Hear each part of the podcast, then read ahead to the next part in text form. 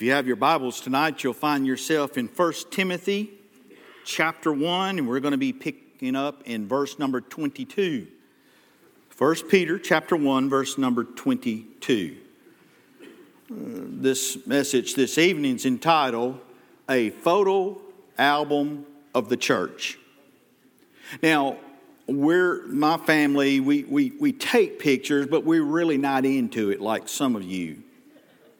Some of you take pictures of grass growing and uh, pictures of your feet, and you know, you just take pictures of everything. Now, I'm not trying to be offensive, uh, but some of you act like those uh, Japanese tourists that we had in Florida where they take pictures of everything. And they're always smiling.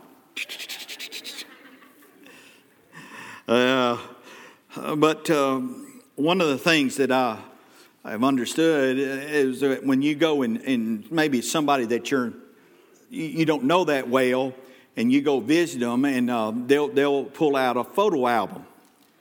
And they'll show you, you know, like special events in their family. And as you go through this photo album, you kind of uh, get a sense of what this family's about. Now, well, we don't have a lot of photo albums, but we do have the photo album of our wedding. And I'm just going to go ahead and set the record straight. I looked at those pictures, and we've been married going on 30 years now. I looked just about as young then as I do now. I'm just saying, I'm just saying. Now, there's a couple exceptions. In the wedding picture, I had hair which I don't have now. And also, I was uh, a little bit thinner. Well, I was a lot thinner. but other than that, I'm still pretty young looking. Now, if you believe that, I would like to sell you some property in Phoenix that has oceanside view. That is not the case. But here we're looking in First Peter, uh, and we see that uh, Peter gives us a, a, a photo gallery or a photo album of what the church should look like, or a picture of the church. Now, you'll notice in the outline it's just two snapshots, but it's more than two snapshots, and I'll explain later. But the two snapshots that I have in the outline is a snapshot of love and a snapshot of what love has produced, if you will. We see also is a snapshot of food. And say, yep, they're right. We're in a Baptist church. That goes well. We're not talking about that kind of food.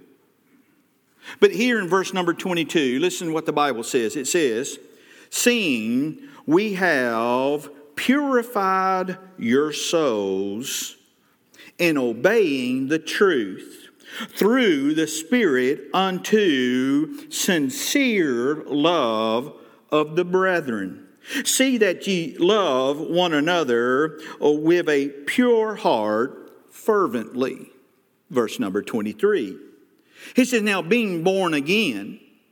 Now, uh, this, as I talk about the snapshot of love, understand that that snapshot, I, I should have uh, made list of it, is that we should have a snapshot of the new birth.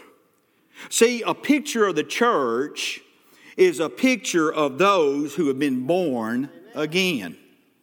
And because we've been born again, that produces some other snapshots.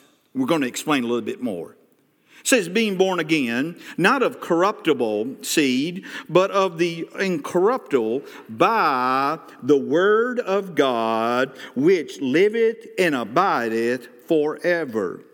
For all flesh, is as grass, and all the glory of man as the flower of grass. And the grass withereth, and the flower thereof falleth away. But look at, but, but the word of the Lord endureth forever.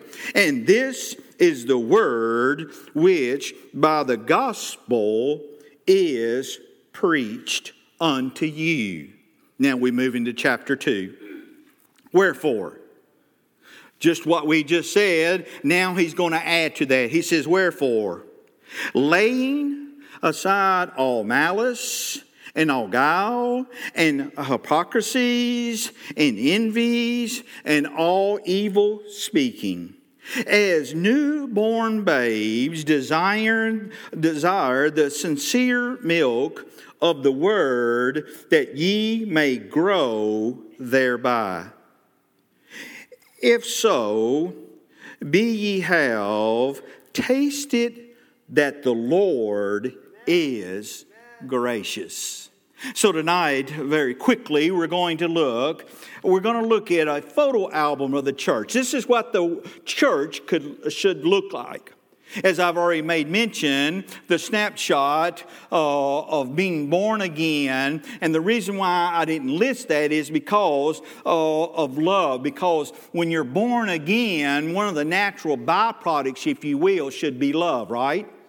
And so the first thing that we look at is a snapshot of love. Now, understand, uh, Peter uh, uses uh, uh, two meanings of this word, love. Uh, one of the words is oh, where we get to Philadelphia, brotherly love. We talked about this uh, in the verses leading up to this. He talks about brotherly love, how we ought to love our brothers and sisters. But then he also makes reference to agape love. And agape love is a God kind of love. And so, having said all of that, uh, let's set the stage and uh, see the process here. First of all, the Bible tells us, and the text that we read is that you must be born again. And so, this photo uh, gallery, this photo album should have a picture of the new birth, uh, a new, uh, a new nature. Uh, we're new creatures, are we not? And because of that, notice how he says in the verses that we just read. Notice how the new birth came about is that you obeyed truth. See, you read the truth, which is the Word of God. You read the truth that says that you were a sinner. And it goes on, it says that there is none good, no, not one. That's the truth, is it not? Because that's what the Word of God says about us. It goes on and tells us the truth that our righteousness is like filthy rags. And so we understand he doesn't stop there, but we are reminded that we deserve death in hell. Uh, so we see that's the truth. But also we see the truth where it says, Jesus speaking here, he says, uh, I have come to give life and life more abundant. He doesn't stop there. He says, and I've come to give everlasting life. And then when you go into Romans chapter 10, it gives us the truth. It says that if you confess with your mouth and believe in your heart. See, the truth of the matter is that you are are only saved when you come to recognize that you're lost and undone and you're on the way to hell. That's the truth. That's what the truth says about you, and that's what the truth says about me. But it goes on and says that you do not have to continue to live like that because Jesus Christ came and He died for your sins. That's true. The, the, the Word of God says He died for your sins, but not just your sins, but the sins of the world. That's the truth. And so we understand understand, not he doesn't stop there, but he says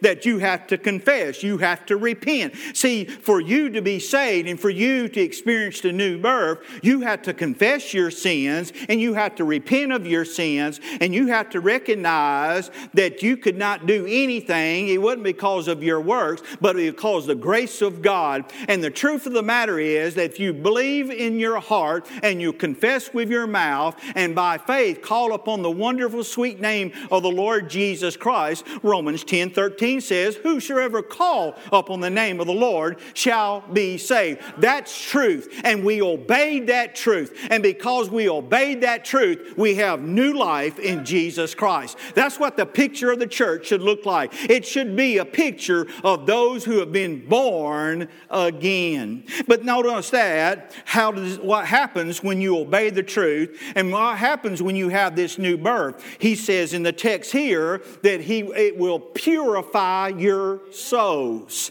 So what are we talking about here? Does that mean that we become perfect? Oh no, no, no. But what it means is that we have been purified because of our new birth. And we're purified because of the shed blood of Jesus Christ. And the Bible says that he has turned your old uh, nasty sinful nature, he has covered it by his blood, and uh, uh, because uh, of the blood, he has made your sins as white as snow. The word white always is symbolic of purity. You need to understand tonight, I need to understand tonight that we are a family of believers, we are the church, and we're born again. And if we've been born again, we've been purified in our souls. And so now, when we stand before a holy, just God, He's not going to see us uh, as we were. He's going to see us as uh, we're going to be. And He looks through us. He looks through us through the shed blood of Jesus Christ. And when He looks through the shed blood of Jesus Christ, He sees us as pure and is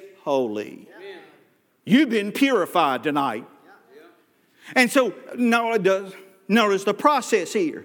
Because we've been purified in our hearts, we're now able to love others. See, in your own nature, you cannot do that. Now, you could manufacture up some kind of a love or what you called love. But here, the scripture is quite clear. He says a genuine love. And you can only have a genuine love because you've had the new birth. And the only way you had the new birth is because you obeyed truth. And when you obeyed truth and you had the new birth, you were purified. And because you have a pure heart now, you're able to love others like you should be loving others. That's what the church should look like. But then in Romans chapter 5, verse number 5, it says that the love of God is now in us. See, the only reason why you're able to love, and I'm talking about a sincere love, I'm talking about real love, I'm talking about unconditional love, I'm talking about an agape, a God kind of love. The, the only way we can do that is because the love of God is in us. And when the love of God is in us, then we're able to love like we've been commanded and been instructed to. Are you with me tonight? And the, so we, we see now of the sincere love. What's a sincere love? A sincere love would change your motivation. See, before you were purified, before you got saved, you were very selfish. Now, let's just go and admit it. We were only concerned with ourselves. But now that the love of God is in us, our motivation is not what we're going to get out of this deal, but what are we going to give? You see the difference. See, the church, even though many people uh, treat it as such, church is not a place for you to get. Church is a place where you get to give. And only we can only have that motivation when we have the love of Jesus in our hearts.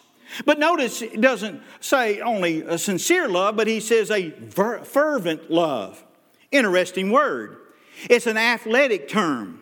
It's talking about someone that's participating in type of game. Oh, that word fervent means striving.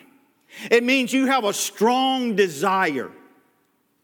Oh, I don't know if you're into hockey or not, but uh, of course, the Predators, that, that's a big deal now. And uh, uh, Siri helped me keep informed. I didn't watch the game, so I said, Siri, watch the score. Three to nothing, end of the first period. I said, man, they got this thing. Apparently, they thought they got two, but so I got to uh, Siri, and it's the second quarter now. It's tied up. I said, okay. So I got busy and doing that. I come back and I said, Siri. And uh, by the way, that, that's my phone. I'm, I'm not, not I got another woman or something, okay? Even though sometimes I feel connected, you know, like, Siri, I love you. Help me. And, and, and so, kind of erase that from your memory banks. And, and, and so, I, I, you know, and I said, what's the Predator score? The Predators lost seven to four. I said, how can that happen?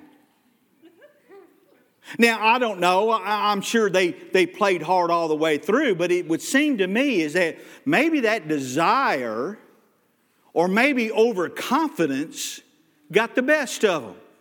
Here, he's talking about a fervent love, he's talking about a strong desire. See, this kind of love that we're talking about, a God kind of love, it's not based on feelings, but it's based on willing. Are you willing to love? See, that's the question that we have to answer tonight. Are we willing to love others like God loves? And the only way we can achieve that is by having the love of the Lord Jesus Christ in us. And the only way that we have the love of Jesus Christ residing in us is because we have become a new creature. We have a new life in Jesus Christ. And the reason we got that is because we obeyed the truth. The truth said, This is what you are. And the truth says, But you don't have to stay the way you are. And here's what you need to do. Here's the truth. And Jesus said it this way He says, I am the way, the truth, and the life. No man cometh to the Father but by me. Jesus Christ is the only way for us to have the love of God residing in us. And that's the only way we can have a new birth. And because we have a new birth, He has given us everything we need to be able to love others others as He loves. But notice here, what do, we got to have some help here. We can't do this by ourselves. Well, He's given us everything we need. When you, when you became a follower of the Lord Jesus Christ, He gave you everything you need to be able to accomplish the task that's been set before us. We have all the resources we need. What's the resources? The Word of God and the Spirit of God. And the Word of God residing in us and the Spirit of God. But notice here, oh, all of this is because of the new birth. And so, if we truly love truth, if we truly love truth, then we cannot hate our brothers or sisters. It's sad to say that the church should be a place of unity and harmony. Matter of fact, the Bible tells us, Paul in 1 Corinthians tells us that we are one body. Okay? Now, for the body to be able to function effectively, all the members have to work in unison. Right? Say for this You'd be in a mess if this leg right here decided he was going to do his own thing, and this one right here decided you want to do something else. And so you you know you're not you're not functioning right. You know this hand says I don't care what the other hand says. I'm going to go ahead and do my thing, and the other hand says well I don't know what he's doing. And then you know there's chaos, right? We know that there's illnesses that uh, attack our bodies that uh, help us not to be able to function properly. Now, it may be a, a disease in, in, in, the brain, maybe uh, uh, it's located in the stomach, but no matter where it's located, it affects the whole body. Here, the function of the church should be in unity and it should uh, be in harmony with one another. Why? First and foremost is because we all became a part of the body the same way. Okay? It was by His grace. We also understand because uh, uh, of the body, He has given us spiritual gifts. But the spiritual gifts are not to be used outside of the body. My spiritual gift should coincide with your spiritual gift. My spiritual gift is not superior in here, it's all grace gifts, right? And so we all came the same way. Whatever gift you have is by the grace of God. Whatever gift I have is the grace of God. But we're walking in unison together. Why? Because we're one body. But that should produce love love for one another and love for others. Matter of fact, one of the evidences having the fruit of the Spirit found in Galatians chapter 5, verse 22 through 30, uh, 23 is the very first fruit of the Spirit mentioned is love. Now, that's not there by accident. See, think, think, uh, some people say, well, they just kind of thought. I, I believe that everything is in accordance to where God wanted it. And the first thing he mentions, talking about the fruits of the Spirit, he makes mention love. Why? Because if we have love, then everything else falls right into place. The reason why the church does not function the way it should function is because of the absence of love. Am I telling you the truth? The problem in the church you can go ahead and you can trace it back to love. Now, that doesn't mean that we have our disagreements and arguments. Some of you, uh, you, you, know, in your family, I don't know about your family, but sometimes we don't see eye to eye around the house. I don't understand why they don't see it my way. I tried to explain them, it's my way is the best way. They don't get that. So we have a little tit for tat and whatnot like that. But that does not diminish our love for one another. Should it not be in the family of God the same way? We might not see eye to eye on some things, but we still should love one another. Matter of fact, we've already said it before the lost and dying world will recognize us by how we love one another. And if we're not loving one another, we can't live, uh, live others. And so that the first snapshot is a snapshot of love. Now, oh, we're picking up and we're in chapter 2 now, looking in verses 1 through 3. And in chapter 2, verses 1 through 3, we see a picture of food. Now, that's got some of you all worked up because I know some of you, because of work, you haven't had a, a meal. So we're going to go ahead and we're going to run right through this so you can go to McDonald's or wherever you're going to go. What does that mean? It means that we should have the same diet. Now, physically speaking, we know that ain't going to happen. Some of you here uh, do if we were to sit down at table and say, What we're having? We're having chitlins. Some of you would excuse yourself or pretend that you're sick. I would be one of those that would not pretend I'm sick because if I smell chitlins, I'm going to throw up, okay? I've been there. I don't not everybody likes chitlins. I'm very health conscious, as you can tell by my uh, physique. I mean, I fish. They say fish is very healthy. I eat fish. Fried catfish, man, that is some good stuff. Amen? It's fish, right? Now, they say fruits. You need to eat a lot of fruits. Man, I love peach cobbler, cherry cobbler, blackberry cobbler. Hey, I'm getting my fruit intake. They say you need to eat your vegetables. So I like that bro- broccoli casserole that's laden with cheese. I love that stuff. I mean, now not all of us going to have the same diet. But when you come to talk of the church, we all ought to have the same diet, spiritually speaking. The first thing that we understand, uh, the scriptures talks about, and here is uh, he talks about milk. And in 1 Corinthians chapter 3, verses 1 through 4, talks about uh, milk, and, but you don't stay on milk, okay? Uh, new believers are on milk. But eventually you graduate to something uh, a, a little more nourishing, if you will. You go to the meat, ribeyes, T bones. but you,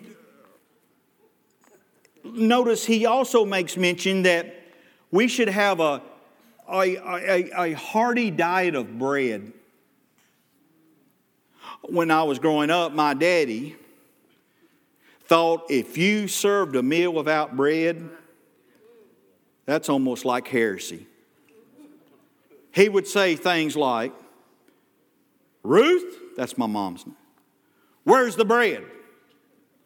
He could not eat a meal without bread. We know that uh, by and large, all around the world, bread is one of the staples, right? Bread. But also, Matthew 4 4 says that man should not live by bread alone. Now, so do you think that Jesus had this in mind when he came and he says, I'm the bread? And if you eat of this bread, you'll never hunger again. See, the picture of the church is that we ought to be having a steady diet of bread. Let's say it this way we ought to have a steady diet of Jesus. Everything we do starts with Jesus. Many people will, will work their meals they prepared around bread. So here we should have a steady diet of bread. Then he goes on and he says, not only should we have bread, but we should also have honey. Now, honey is, of course, sweet.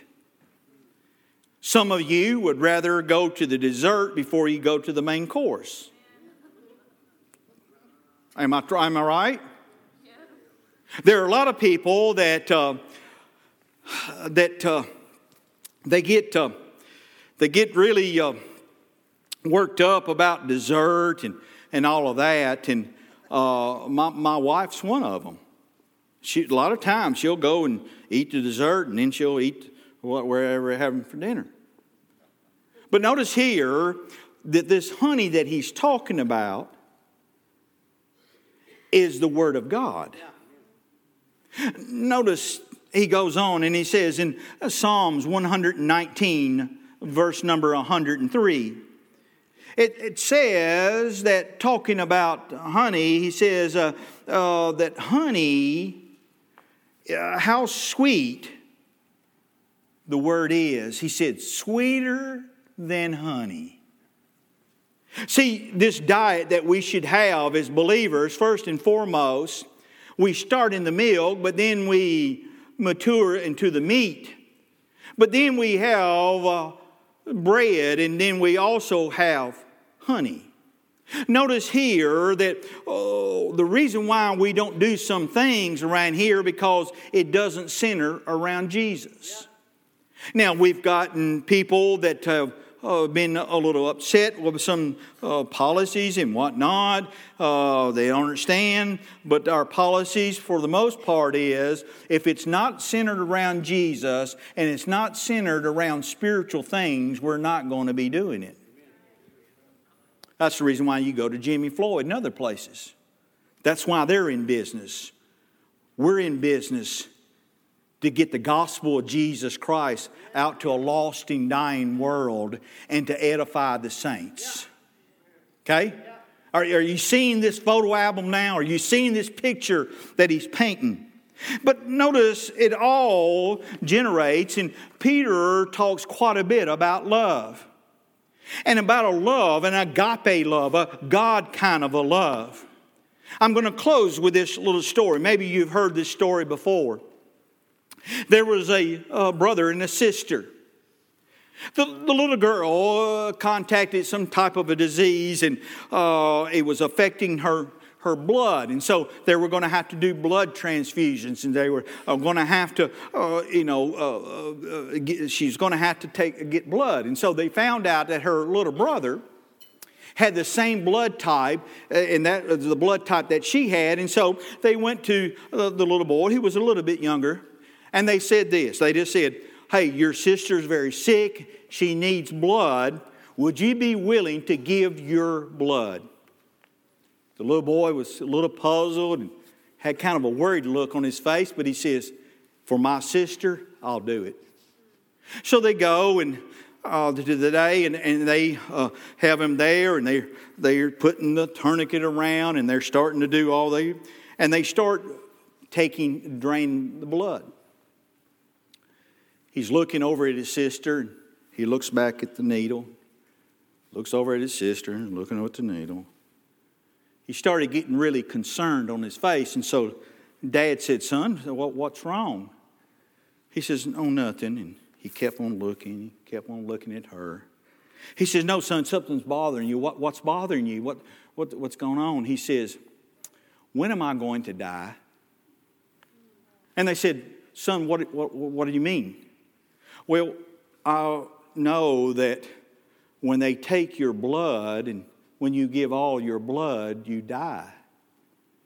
And they said, Oh, son, you're not giving all of your blood. You're just giving some of your blood. And he says, Oh. But yet he was still willing with the thoughts that he was going to give all of his blood to his sister. That's the kind of love that we're talking about. That he was willing to give all of his blood. My dear friend, Jesus Christ gave all of his blood. And he gave his blood to those who had a disease called sin. And because of the love of our Heavenly Father, and because we have been saved, that same kind of love should not only reside in us, should manifest itself outwardly. That's a picture of the church. We're not here for us, we're here for them. And aren't you glad tonight that somebody thought more of you and gave some time that they could be spending somewhere else and came and maybe knocked on your door? Aren't you glad that somebody invested in you when they could have been doing other things because they understood somebody first loved them? And because of that, we're able to love one another. And we should be on a steady diet of milk, meat, bread, and honey. Oh, taste and see, the Lord is gracious.